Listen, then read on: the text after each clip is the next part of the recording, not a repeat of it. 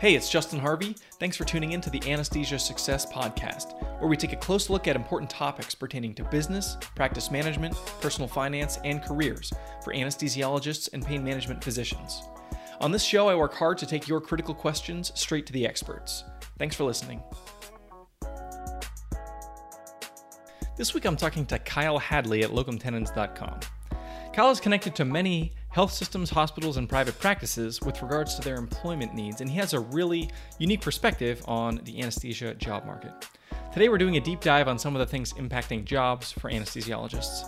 COVID has obviously been a huge disruptor, and I've heard of a few doctors that have had job offers rescinded, many who have been furloughed and have had pay cuts, and others who haven't been able to find jobs. In anesthesia, this has been pretty much unheard of prior to now. I think in the long run, you should still be very optimistic about your employability, although we're seeing some short term weirdness right now as coronavirus continues to sort of pop up in different places. It's not a bad idea if you're asking these questions and having problems with, you know, finding a job or, um, you know, if you've, if you've been laid off, to think about doing locums for a little bit while you're waiting. Uh, if you're willing to work some tough shifts, you can make I found out during the course of this discussion, you can make a whole year's worth of salary in just a few months. So there's definitely options if you're willing to think outside the box a little bit. And I think in the long run, things are definitely going to return to normal. And I would say normal is strong demand for the services of an anesthesiologist. So thanks for tuning in. Hope you enjoyed today's episode. Hello, and welcome to episode 63 of the Anesthesia Success Podcast. I'm very pleased to be joined again by uh, a now friend of the show, Kyle Hadley. Kyle, welcome. Thank you, Justin. Happy to be here. And uh, Kyle is uh, one of our resident experts on uh, the anesthesia job market. And we're going to be talking today about the impact of coronavirus on anesthesiology employment specifically for physicians and and what it means for people who are trying to either transition into an attending role or maybe switch jobs and looking at all the different ways that coronavirus has kind of thrown a wrench in things, some of the micro and macro trends, and just think, what does it mean for someone trying to find a job right now? So, Kyle, uh, really excited to dig into this with you. You may recognize Kyle from episode 17. If you missed that one, we talked about locum tenens, and what that means is just a, a, physician who's working in the place of another physician who's taking a long term leave of absence for some reason or uh, an organization that has a staffing shortage. So Kyle is an expert at getting the right physician in the right place for organizations that need them. And we talked about how to use locum tenens to get yourself on the fast track to financial independence. But today we're talking about employment more generally. Uh, so Kyle, what are you what are you seeing out there? Yeah, thank you so much, Justin. I'm uh, I'm happy to be here. So as you said, um, we are we are experts in this market and get to see a lot of the uh, the trends. You know, locumtenens.com. We are literally connecting physicians and pay, to patients um, across the country. So we work in all 50 states, and we work with private groups. We work with large management companies. We work with hospitals and um, also uh, surgical centers. So um, we get to see a little bit of everything. Um, the past year has been extremely interesting um, as COVID 19 impacted the, the healthcare market. You know, we experienced, like many people, challenges. Prior to this, anesthesia for the past 24 months has been one of our um, top required uh, specialties when it comes to physician requests. And um, at when and when March the elective surgeries started to decline, um, it was very drastic and immediate, and it had a, uh, a large impact on our market. When you said the top for physician requests, what does that does that mean? It's the most sought after, one of the most sought after specialties, is what you're saying. Correct. So over the past few years, anesthesiologists and CRNAs have dominated the uh, the search and, and, so what we've seen recently, obviously, is you know I've had clients who've been been impacted by this, and a lot of just friends, uh, and friends of coworkers of my wife, my wife at at Penn, and people, you know, for the first time in recent memory, like finishing residency and kind of looking for a job, and and not being able to find one because of the the shock to the system that coronavirus has had. So, talk a little bit about sort of the elective case volume drop off and and how that's impacted things. Yeah, so the immediate impact was significant. Um, what we saw was, uh, and throughout the entire United States, we saw a, uh, a dramatic drop in elective cases, which meant uh, less of a need for surgical services, and that obviously includes anesthesiologists and CRNAs. Um, uh, we we did see uh, quite a bit of furloughs and layoffs um, throughout the country. Um, what we are seeing is an uptick in electives now, uh, mostly in areas that were not impacted heavily. So, um, sites like New York and uh, other sites that experience hotspots, they're a little slower to in, increase the amount of elective cases they're having. But um, throughout the U.S., we saw um, an immediate impact where people they declined the amount of electives that they had so they could create room um, for a potential increase in uh, covid-19 patients where they would need acute settings so icus so they were turning ors into beds right and, and have you seen it all have there been any types of practices whether it's like the big private groups or academic centers that have been more impacted by this dynamic than others? So I think groups, private groups were were impacted pretty significantly. Actually, locumtenens.com, we did a survey. Roughly uh, 62% of CRNAs and anesthesiologists were furloughed. And we also looked at like what people were concerned about the future of their practice.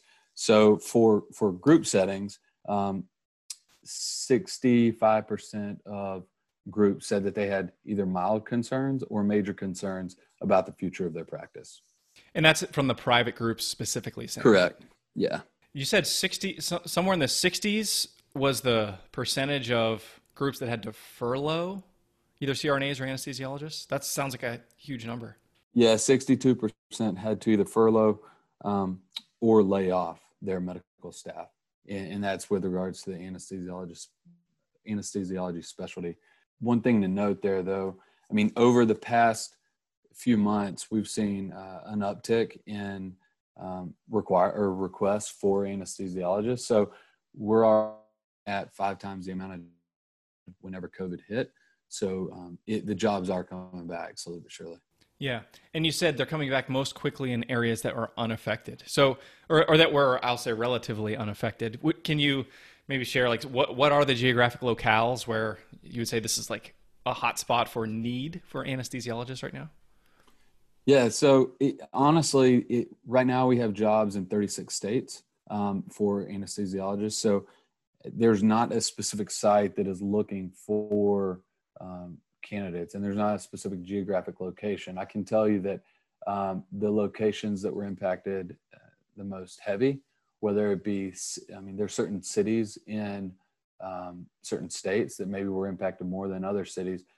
Those locations are likely to to build electives a little bit slower.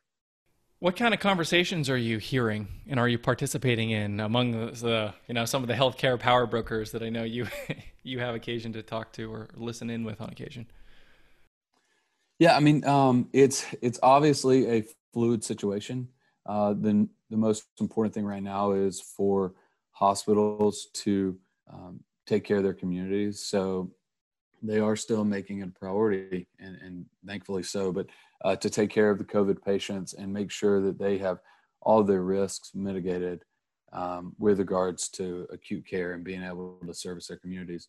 Um, as as you probably know, there were there are a lot of financial implications on the hospital system and the health system in general um, when COVID nineteen hit. So a lot of the groups are are taking action to bring electives back slowly but surely, as stated before. But um, and hospitals are doing the same because without surgery, they truly don't have a revenue stream. And some of these critical access hospitals um, throughout rural United States, I mean, they are being impacted significantly. Yeah. And obviously, having the anesthesia staffing necessary for, for the surgeries to happen is going to be an important part of the financial sustainability and viability of, I mean, not only the, the rural areas, but even like in the metro areas. One, one of the things that I've been seeing is uh, on a very micro level, like one anesthesiologist, one job, in sort of that dynamic, is that uh, practices have been, you know, I I've seen plenty of people get hired in the last three to six months, but but also it has impacted the negotiating dynamics, or at least this is sort of how the practice has kind of played this. And anybody listening out there, I'm always going to be the advocate for the independent physician independent practice and the, the little guy trying to equip physicians to, you know, do the best they can, get the best deal they can, the most proper fit for employment, and, and have all the all the facts that they possibly can going into negotiations or things like that.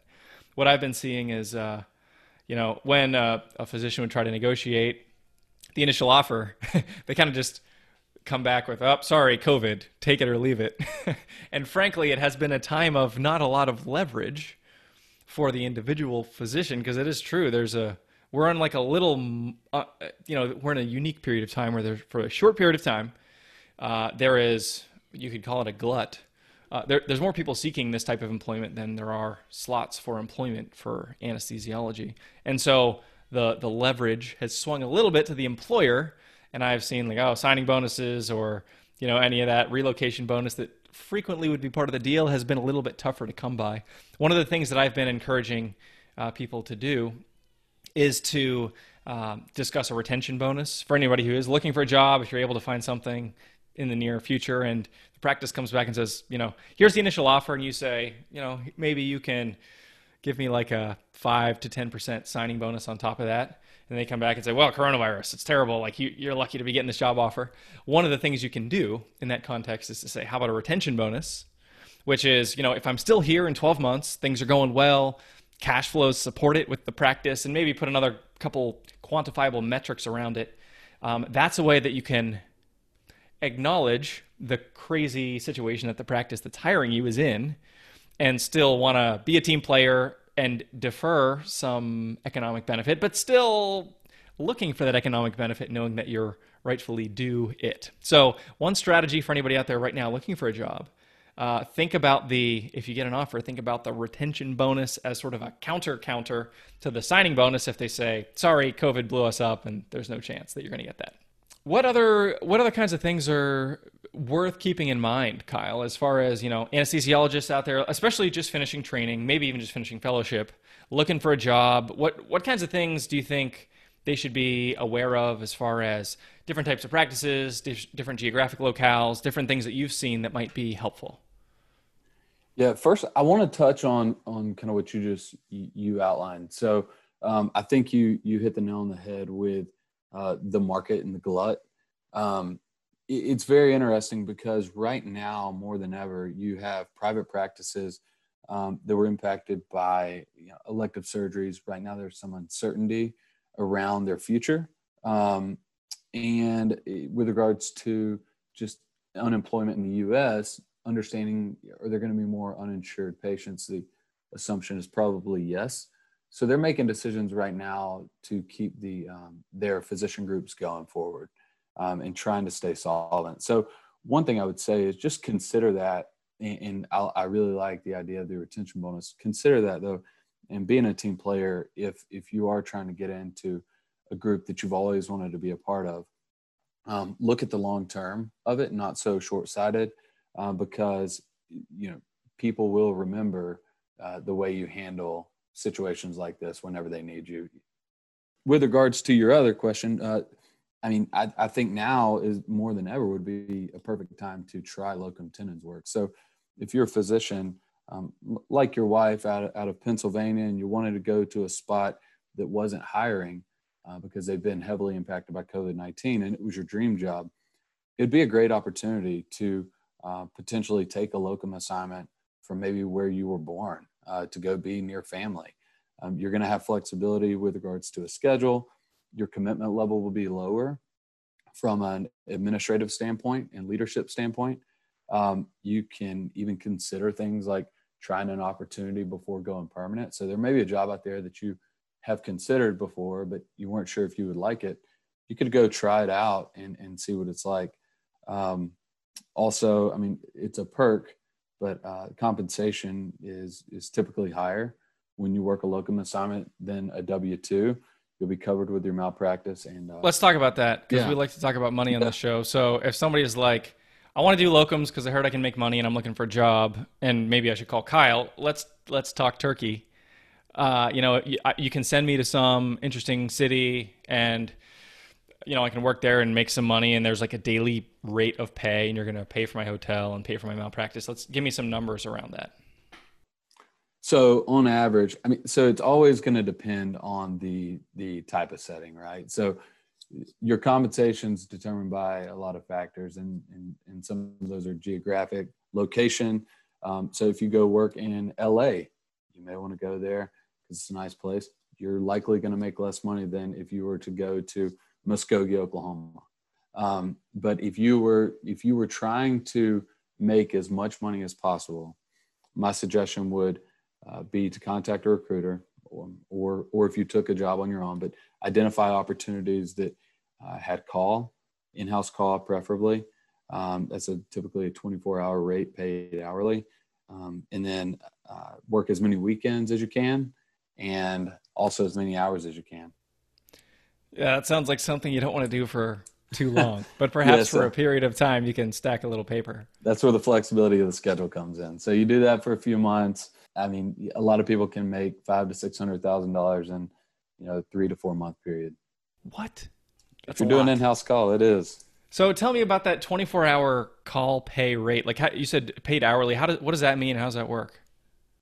So typically, we would just um, if you were on an assignment and you wanted to take in-house call.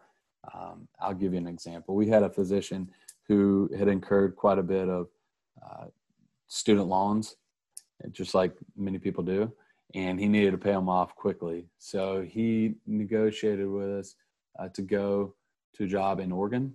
And he did in house call OB shift. Um, he did it for six months and paid off his student loans in one year. Wow. I'm surprised that these numbers have never come up in this conversation before. I'm like, man, I'm going to tell Sarah we need to pick some in house call in Muskogee for a little while. Okay, cool. And so talk a little bit about, you know, one of the things to consider here obviously is okay, you're throwing these big numbers at me that all sounds great, but what does it mean in terms of I, you know, I'm afraid of coronavirus, or I don't want to be intubating COVID positives all day if I can avoid it. What if I get sick on the job and I'm, you know, what what are the allowances that you're making around those types of situations? So that's it's been a very fluid situation, and um, just the decision making around that has been very challenging because we found new information every day, right? So we were still servicing clients throughout the entire United States. Um, and our number one goal is to take care of the physician that's on assignment through our agency. Um, so what we did was we made our contracts, um, we made it where if a physician is uncomfortable due to limited PPE, um, or if they have concerns about their health, we will work with them um, on that situation. We wouldn't hold anyone accountable, and um, we we typically ask those questions: uh, What amount of PPE do you have? What amount of COVID patients do you have? And if they're able to tell us they do, and we share that information with the physician that we're sending, unfortunately, it's a bit unpredictable on where the next hotspot may be.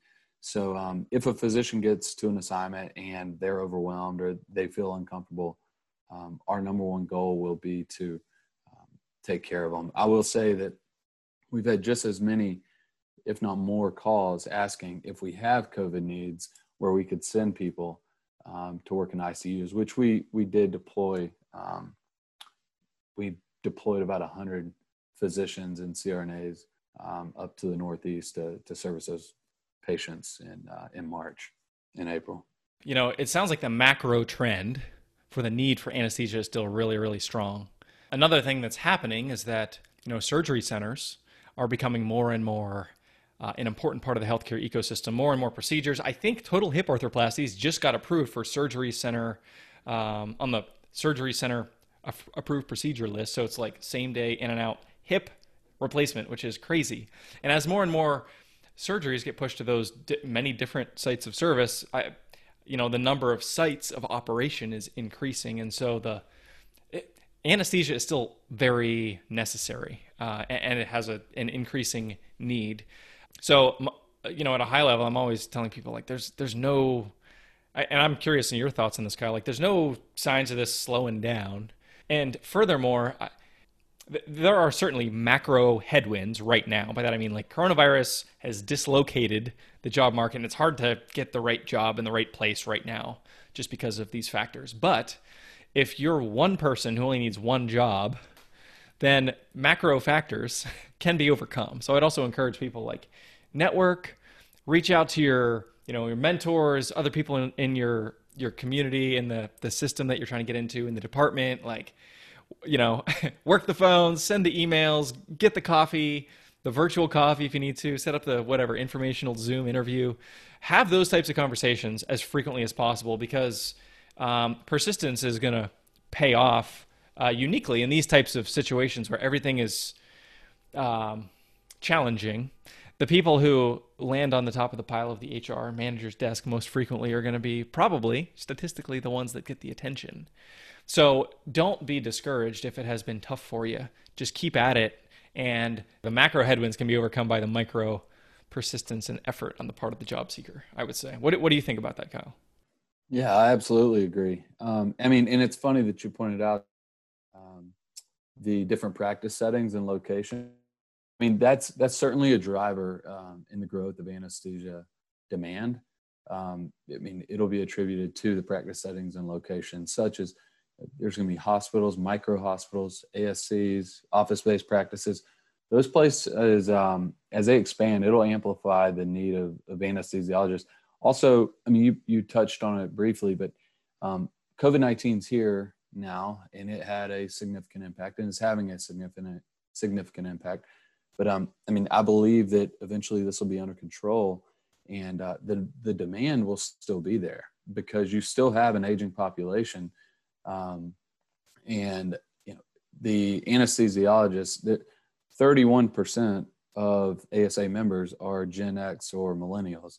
So that means everybody else is older than that. Um, and there, I think I saw that uh, Dr. Peterson from the ASA said that 1,800 physicians a year are coming out, coming out, and um, those are going into critical care and pain. So the market doesn't have enough physicians, and that's just a fact. Um, but temporarily, it's been impacted by COVID 19. But as that passes, or as it gets under control, um, the demand will still be there. And there are there are a lot of jobs out there for anesthesiologists. So I want your listeners to know that um, they are in a good profession and a good line of medicine that that has plenty of opportunity. Yeah, you're saying these numbers, and I I didn't I hadn't heard that one before. You said 1,500 anesthesiologists a year are, are boarded. Is that what like a finished residency and? Yeah, so I think I, I read that 1800 according to uh, dr peterson yes 1800 okay yeah i mean and this is a, a number that's set by law through cms the amount of seats funded for residencies and and this is kind of a hard cap that requires i don't know if it's legislation or how the cms sort of answers this question about funding for these residency seats but it's going to it's essentially like we could say artificially artificially capping the number of doctors we can create each academic year. And so, you know, in a market where you're an anesthesiologist, that means there's just never going to be many more of them, which puts you in the power seat as an anesthesiologist to say, like, I'm in demand. I have a specialty that's in demand, and it's going to continue to be in demand for a long time. And if the if CMS waved a magic wand tomorrow and said we're going to double the amount of, uh, you know, CMS funded residency programs that exist, which, by the way, would be a massive logistical challenge. Even if that happened, you'd still be looking at four to six years before even the first batch of those anesthesiologists were minted. And I think I heard some, it's like since 1992 or something, the number of many of these specialties hasn't been increased. I'll I'll look that up and throw it in the show notes because it's an interesting data point. But the fact is our demographics have shifted massively in the last 20, 30 years and you know the the baby boomers are starting to need all these surgeries and it is a time of desperate need for anesthesiological services. I just made a word up there.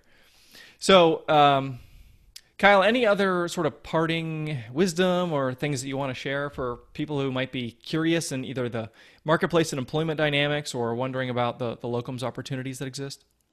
I mean, one thing I just want to to point out that you know, based on the a lot of things I've been reading, um, if if COVID nineteen continues to be be under control and, and we don't see as many hotspots, I believe that a lot of the groups, like the private groups, will be there past kind of the um, most significant impact. So it takes 60 to 90 days for them to to truly collect typically.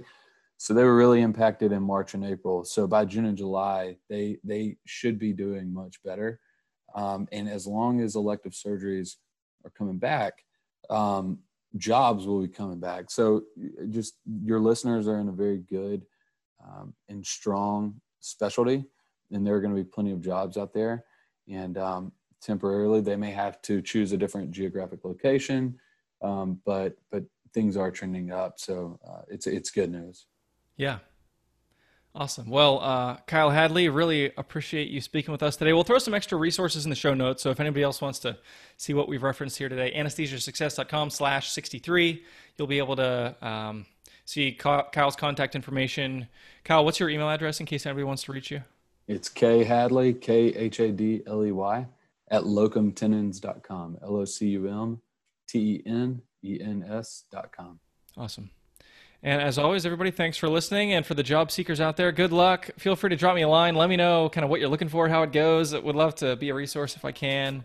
And wish everybody out there all the best. Thanks so much, Justin. If you liked what you heard this week, head on over to anesthesiasuccess.com, where you can find more content and free resources to help you build a successful career in anesthesiology and pain management. If you wanted to leave a review in iTunes, I would also really appreciate it. Thanks for using some of your valuable time to join me today on the Anesthesia Success Podcast.